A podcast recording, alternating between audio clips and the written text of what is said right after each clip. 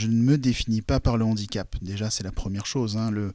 C'est le monde qui me définit par mon handicap. Euh,